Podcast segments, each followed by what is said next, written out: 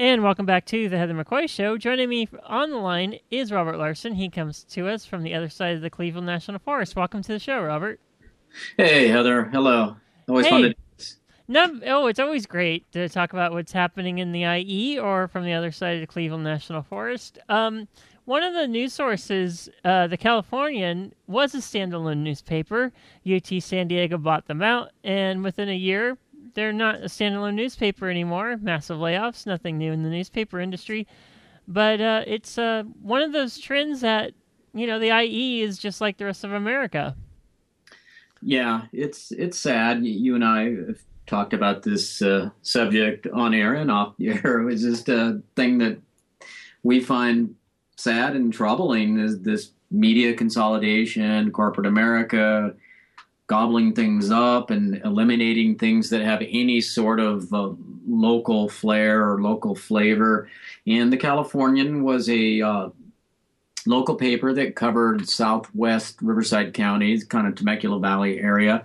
And um, you know, I wouldn't say it was a great paper, but it was a decent paper, and it, it, it great for that thing that it did as far as covering local news. And uh, people really a, lot of people in the area really liked it because it covered local sports. Uh, high school sports really big out in this area, and they wanted to get the up, you know, the reports on that, and next day a, a daily newspaper, and that's kind of gone by the wayside. What, what happened about yeah about a year ago? The um, UT San Diego bought uh, the Californian. They also bought the Escondido-based North County Times, and the writing was on the wall for anybody that was paying attention. They they let the Californian stay as a standalone paper for almost a year, but what they did is they cut back staff and they cut back hours. Uh, one of the things they did is that they created a 2 p.m. deadline, which is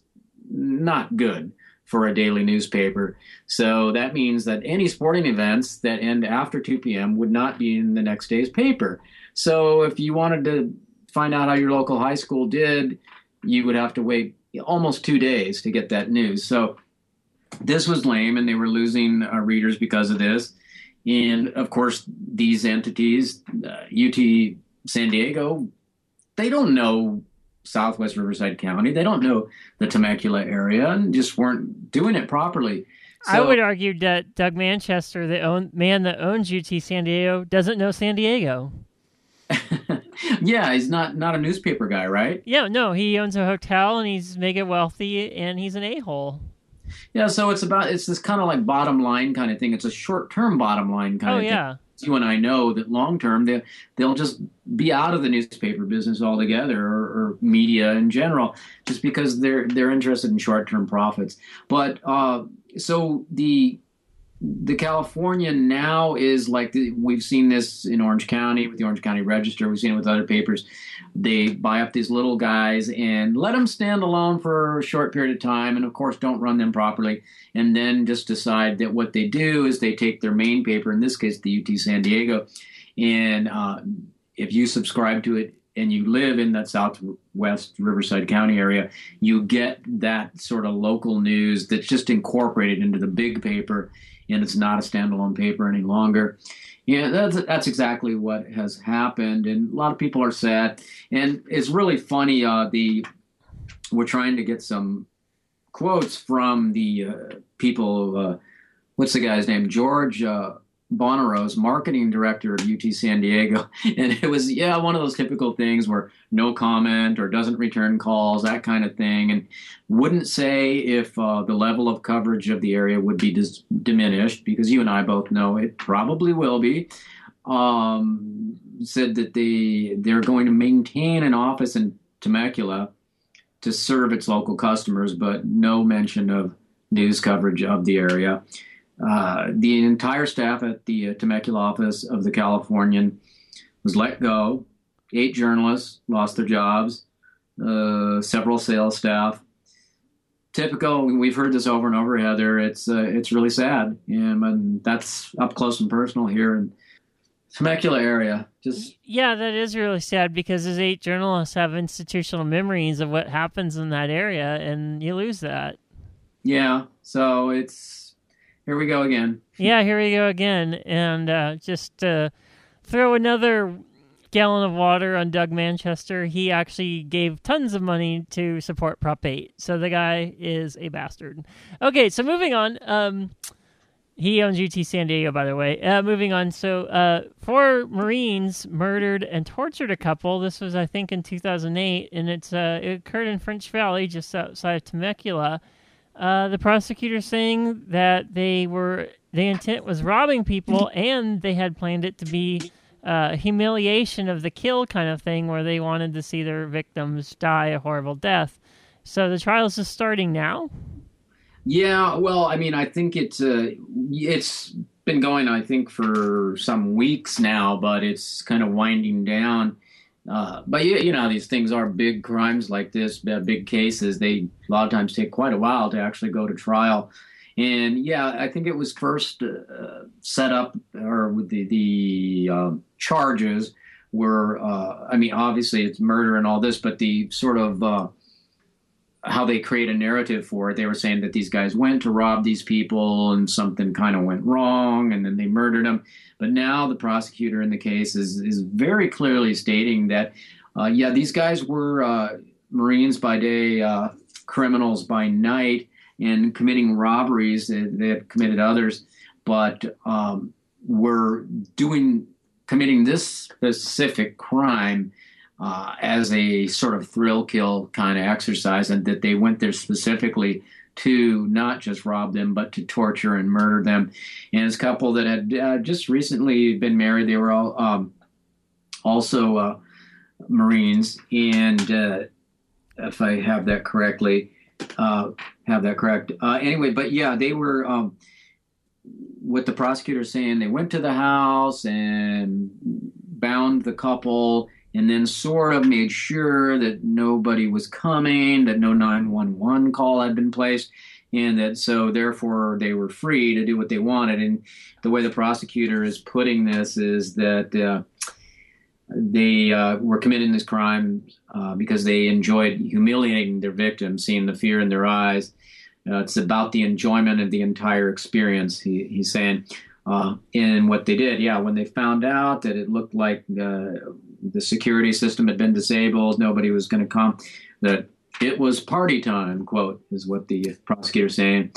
The only thing limiting them, he said, was their own sadistic creativity. And so, yeah, there was a, a sexual assault on the female victim.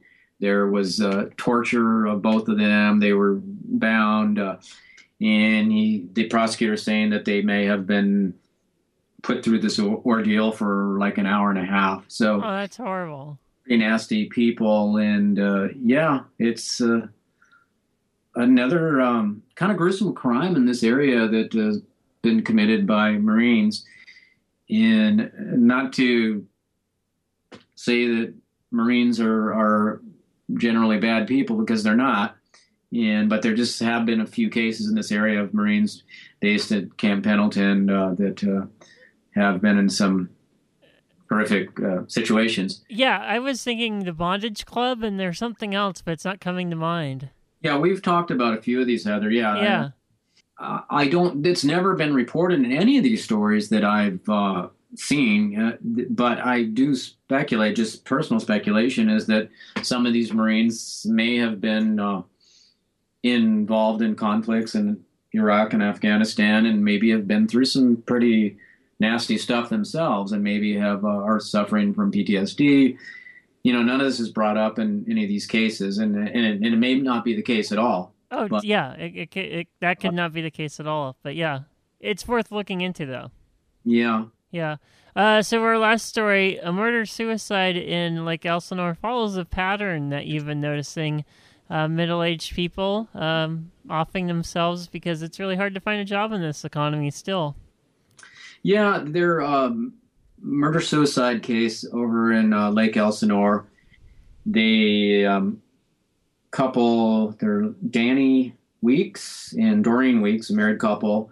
And then they're saying that I believe that the husband Danny killed the wife and then killed himself and these murder suicide crimes they, they happen and uh, they suicide in general is often or primarily it's younger people that do it. Yes. Over the statistics seem to be bearing out over the recent years that more middle-aged and older people have been committing suicide and one of the reasons given is that people are having a tough time getting by uh, financially making ends meet okay economy and that and they, they don't say that that's what happened here in fact they're they're still looking for information on this story but it just was something that i thought was because uh, it's happened elsewhere in the country these types of situations. People are just they can't take it anymore. Yeah. And it's like let's let's just end it all. Because when you have been unemployed for such a long time i mean 2008 is when the stock market crashed and all that stuff and you're still unemployed five years later. I mean it's got to look pretty bleak as far as your outcome look is going oh yeah almost well not almost everybody but so many people i know are, are, are feeling this to some degree yeah uh, because they're either they've been out of work for a long time or they're just not even making nearly the money they made pre 2008. Yeah, and I think you and I follow in that latter category, and it's rough. Yeah, you know, yeah. and it's just like you, the jobs that are out there, they just don't pay. Yeah, and you, you and I can go on forever about that, right? Right. Yeah. So, anyways, Robert Larson, he joins us from the other side of the Cleveland National Forest. Uh, thank you for being on the show this week. It's my pleasure. Okay, this is the Heather McCoy Show.